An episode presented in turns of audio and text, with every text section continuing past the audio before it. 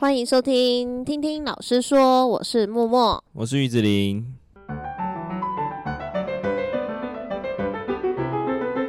我们今天要来聊的话题呢，稍微会有一点严肃，但也是最近蛮注目的一个新闻。好，就是也引发一些教育圈的关注啦。那主要呢，就是。私立学校打压教师权这件事情，那不知道就是听众们有没有关心到这则新闻？虽然它是比较是地方上的事件的新闻。对，但可能因为我们自己也是身为私立高中的老师，所以我们其实还蛮关注这件事情最后的发展。对，毕竟就是以老师这个职业来说的话，虽然公校、私校，我们给的学生其实就是教的东西其实是一样的，甚至。甚至是付出更多的心力在管理跟帮助学生这件事情上，但是大家都还是会觉得说，在公立学校还是比较有保障的，就是针对老师的工作权这件事情上面。对，所以我们就还蛮关心这件事情最后会是怎么发展的。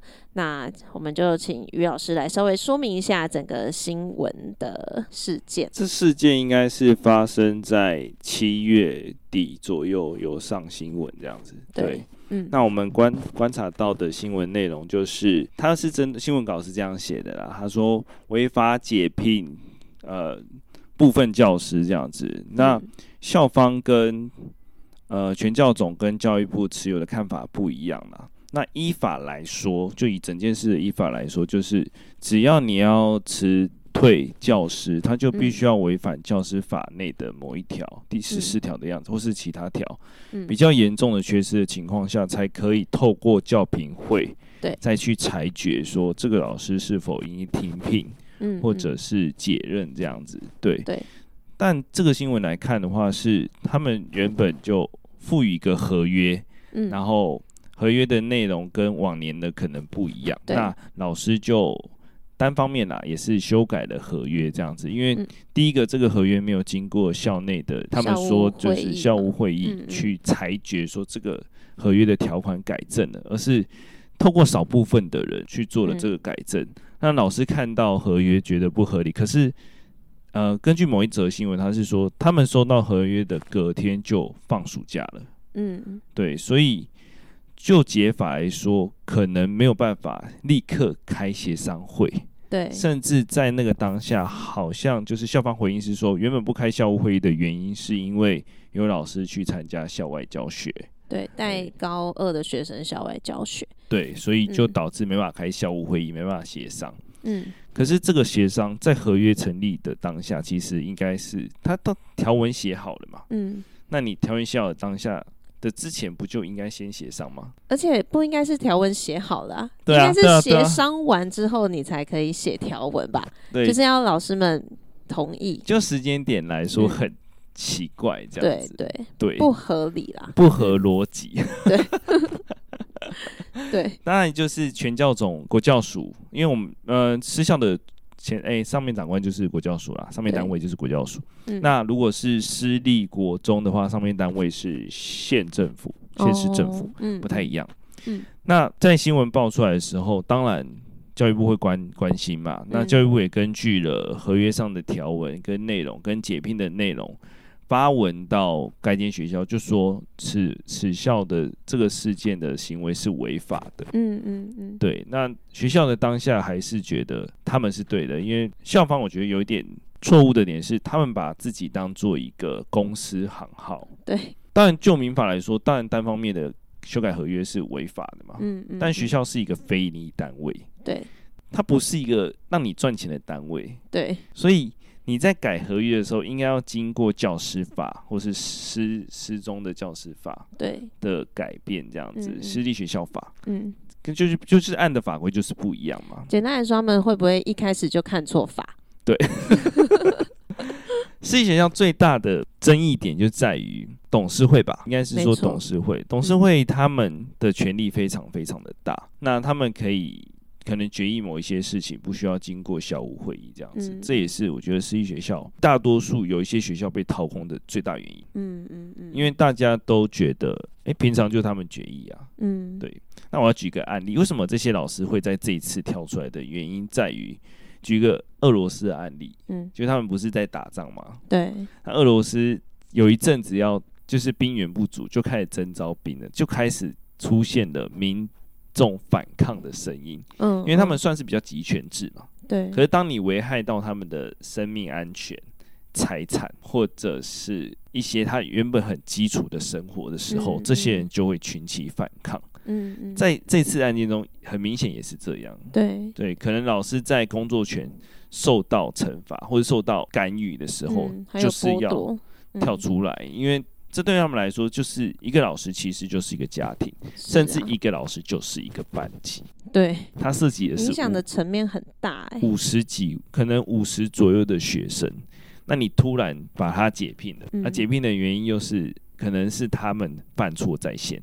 嗯，私立学校犯错在先，他既然违法了，那就承认错误就好了。是啊，但是我看他们发出来的新闻稿，对，因为我们有看了校方给的声明，因为其实有点一来一往啦。对，那校方一共发了两次的声明稿。对对对对，第二次的声明稿，他还是坚持说。他们没有犯错，对，就他们法还是拿错啦。对，他们还是坚持说老师先更改，但是、嗯、呃，由于教育部的协商，他说写教育部的协商嘛，我记得好像是，嗯，然后才让他们决议说可以让老师先回来。对，但其实教育部给他们的公文就是明确的告诉他们说，你们做这个行为就是违法。对。对在违法的情况下，他们还要硬要去，我就没办法理解。理解，对，就是想说，哎、欸，那你们有好好请律师吗？这种感觉。对，就是第一个学校，应该说接手的董事会啊，嗯、不只是这间学校，可能很多的学校，他们的出发点现在。应该已经是第二代或第三代接手的人了，嗯，他们的出发点已经跟第一代不一样了。第一代就是想说，我无偿付出，我就是要办学，对，我就是要为了新兴学子们，因为人数，嗯、那时候出生人口太多了嘛，嗯，那他们可能想说，让，啊、这些学生没有地方读书怎么办？嗯，或者是说那时候的学生不是所有的学生都可以念到高中，欸，哎，对啊，对啊，对啊，懂吗？因为学校的不足啊，所以那些人是好心的，拿出自己的钱。来办学，对。对，那可是你们现在却拿这个办学的学校去赚钱，对，就有点有一点本末倒置了，嗯，对，那利益就错了啦。对，在这之前的情况就是，我们还去查了为什么学校老师会那么的抵抗，甚至衍生那么多事情，是因为他们在今年，嗯，好像就没有拿到年终奖金。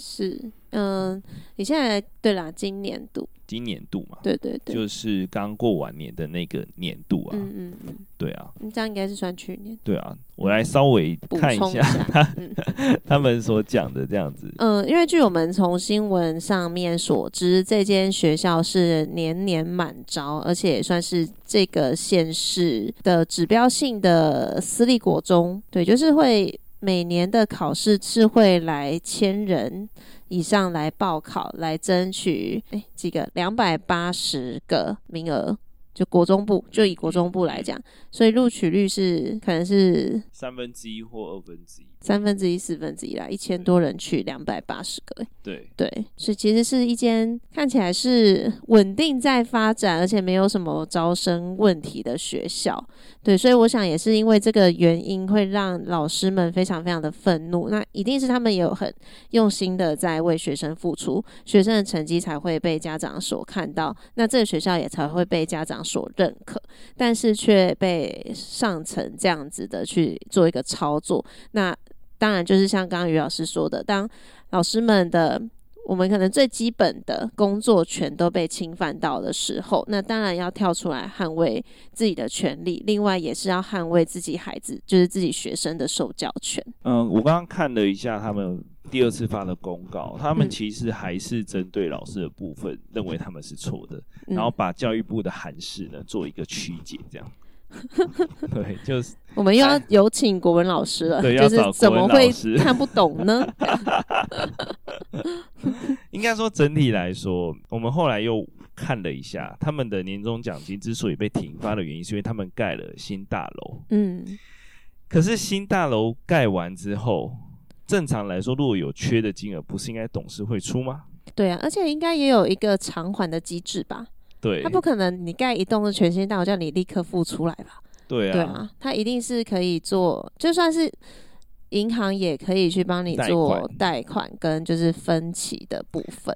但我就我所知，如果私立学校要去贷款呢、啊，他必须要有财团法人的所有董事签章哦，才可以进行贷款。就等于说，他现在可能不愿意付这笔费用。哦哦哦，对，但是他们又要拿钱，就是很吊诡啊。嗯哼哼，这其中当然。有没有不法的事情？我们没办法，因为我们没有证据嘛。对，但从得知。依照常识来说，就是后面的利益应该是蛮可观的。对，但但我还是觉得，你再怎么样，你也不能动到老师的部分，因为一个学校要好，老师不是才是你的你的最重要的财产吗？对啊，对，而且嗯，依照这个状况下去，因为待遇越来越差嘛，嗯，那怎么可能找到好的老师？对，一方面是就算就算再多老师想要考，他也不会选择这个学校了。对，对甚至于学生出新闻这么多次之后，家长怎么可能让我的孩子去对读这间学校？这个、这个非常好理解。如果是我自己小孩，我也不会送进来，因为你会不知道说老师稳不稳定。其实我觉得家长最在意的就是。能不能遇到一个好的老师？那这个老师能不能稳定的陪伴自己孩子三年？对，因为如果一年换一个，那小孩是不是每年都在做重新的适应？对啊，对啊，以我自己是家长的角度的话，我我会还蛮怕这件事情。而且私校其实主打就是辅导课，对对，嗯，那家长就会在乎说这个辅导课到底会不会开，会不会影响到我的孩子？嗯，那如果学校都这么不稳定，辅导课开与不开？都是一直在调整的情况下，都讲不出一个肯定的话。那怎么会有家长要让孩子？对，所以其实我看完整个新闻，真的就是满头问号。哎，就是会很想知道说，哎、欸，这个学校还有想要继续办学吗？对，对不对？就是你，你是一间学校，你的财产就是老师，然后你的来源就是学生，但是你做的这些事情，让想。就是让不放心的家长都把孩子转走了，那可能好的老师他也另谋高就了，那新的老师也不愿意进来，我真的满头问号。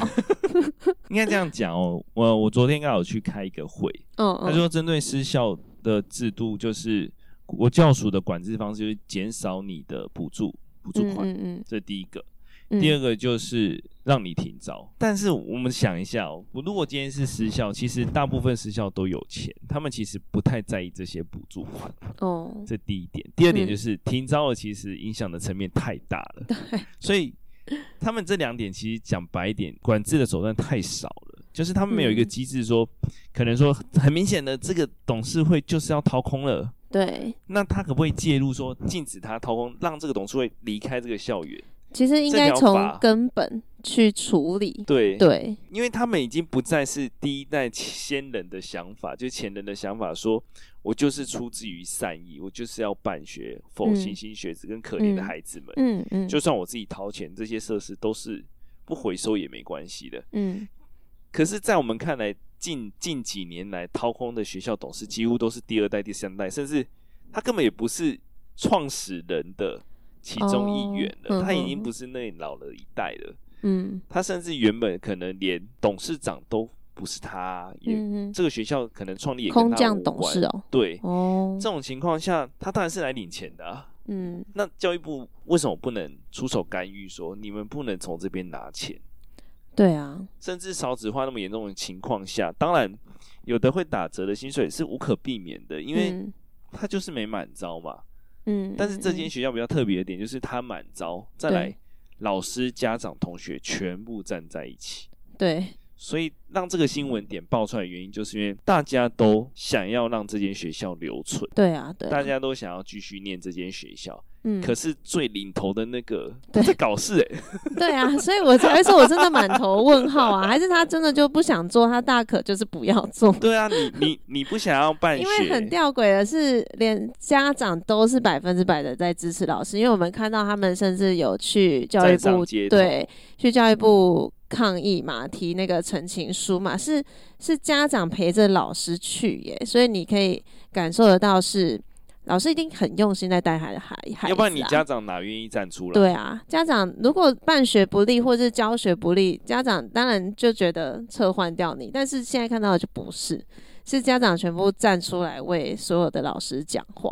对，对啊、因为在私校，老师其实算弱势的一方，他们的权益其实有些被克扣。嗯嗯，对，甚至要做出一些超越职务的事情，还有比较长的工时，对，还有课堂的时数也会超时。对，那他们都会说老师领的钱很多，但是私校在本薪被打的情况下，他的薪水来自于课堂的多寡。对啊，对啊，所以其实不是外界所想的，哎，私校老师待遇好像很好，并并没有，他们应该会是学校人手不足，导致课变多在同一个人身上，对对，让他的薪水增加。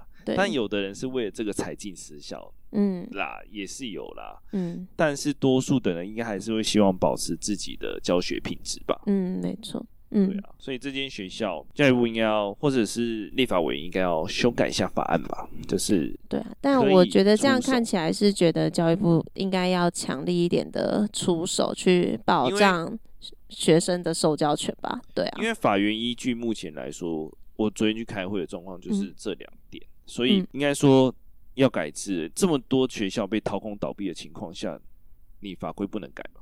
对啊，你应该要去涉入，甚至让县市政府接手那么好的学校吧。嗯，就是满招的学校。现在少子化能满招真的非常不容易。私校大部分状况都没有满招，然后大部分都是老师的学术研究费被打折。嗯嗯，对，甚至是内规上可能又修改了很多。嗯。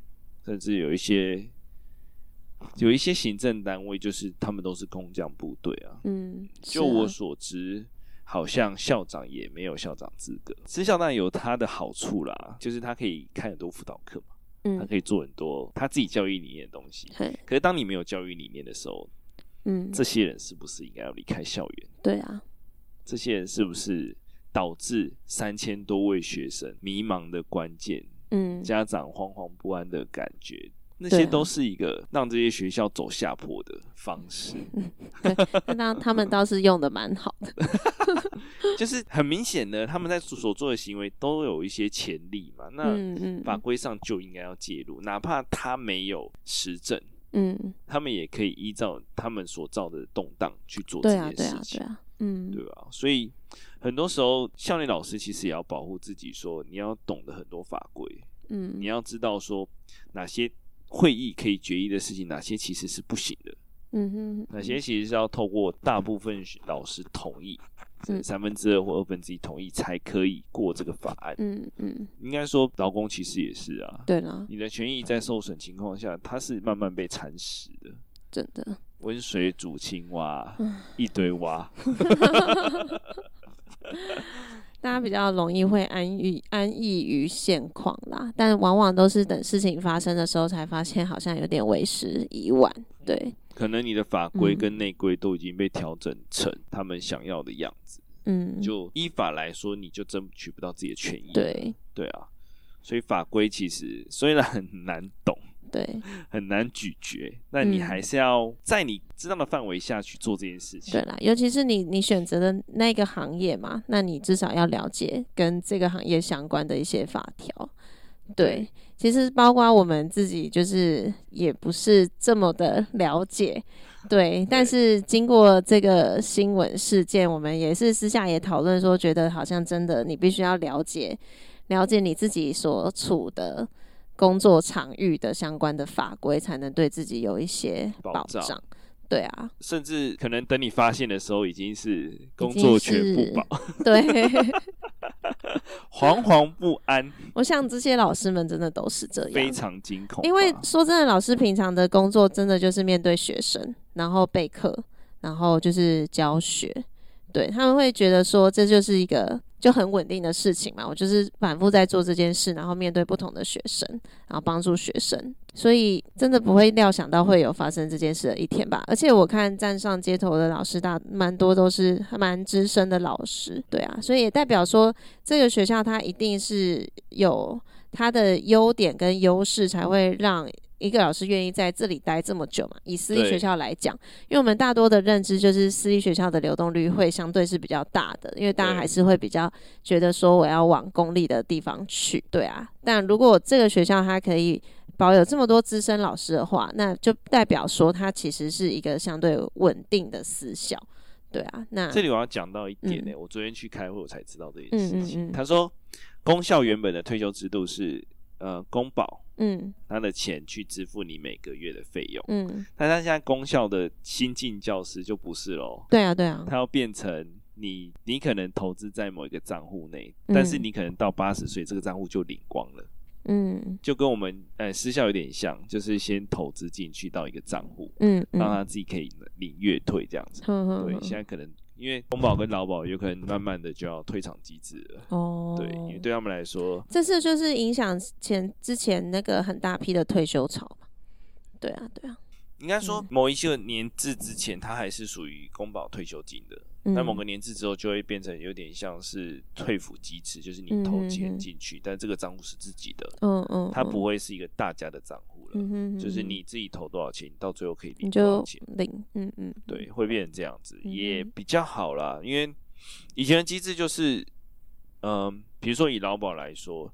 他就是拿年轻人赚的钱先给退休的人，哦，但是以前人口比例可能是十比一，嗯嗯，那那个老人就可能可以领个十，假设他每个人投十十块钱好了，那不就是一百块嘛，嗯嗯，老人家退休就是每个月领一百块，嗯，但现在是变成人口一比一，甚至是一比二分之一比一，嗯，那每个人投一块的情况，投我刚刚讲投十块嘛，对，投十块的情况下，年轻人投十块，正常来说老人家只能投领十块啊。嗯，可是因为制度没改啊，所以他还是领一百啊。哦，所以懂。劳保会不会破产？慢慢破产。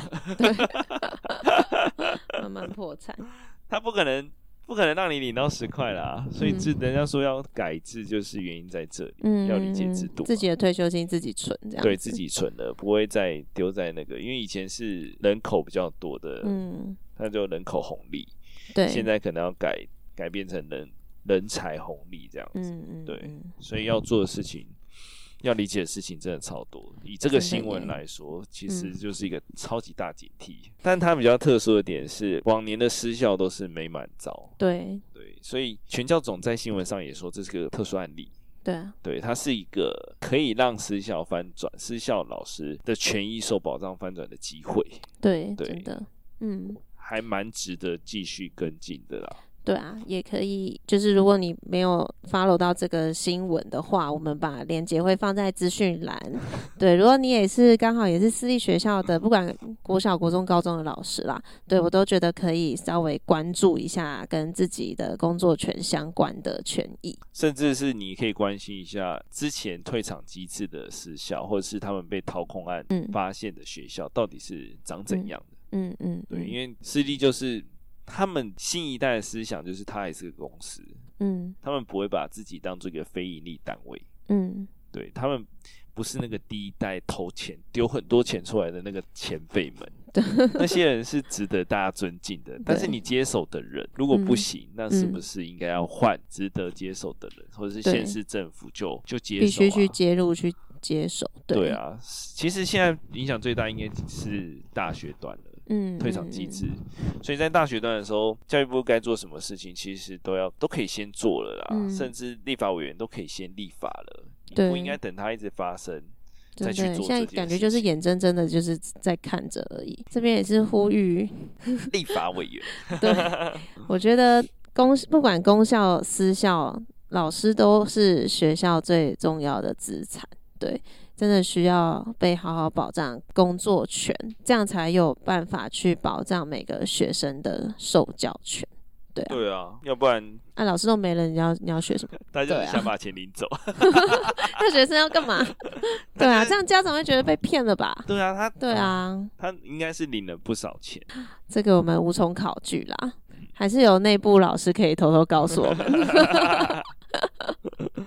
没有证据啊。嗯，希望大家也可以关注一下这个议题。那也也不管你的身份是不是私校老师啦，我觉得就是可以在你，你未来有可能是家长。嗯、对对对，对没错。你的孩子在选择学校的时候，私校的好处就是同质性很高啦。嗯，学生的同质性很高。嗯，他比较不会受到一些因为。贫富差距，或是因为什么状况下，嗯，去欺负吧，或者是霸凌的产生，嗯，相对来说比较少，当然还是有啦，嗯、不可避免的，对啊。嗯，好，那我们今天的时事分享就到这边。那刚刚说的相关的新闻，我们也会放在节目资讯栏供大家参考。那希望大家可以点阅进去了解一下最近。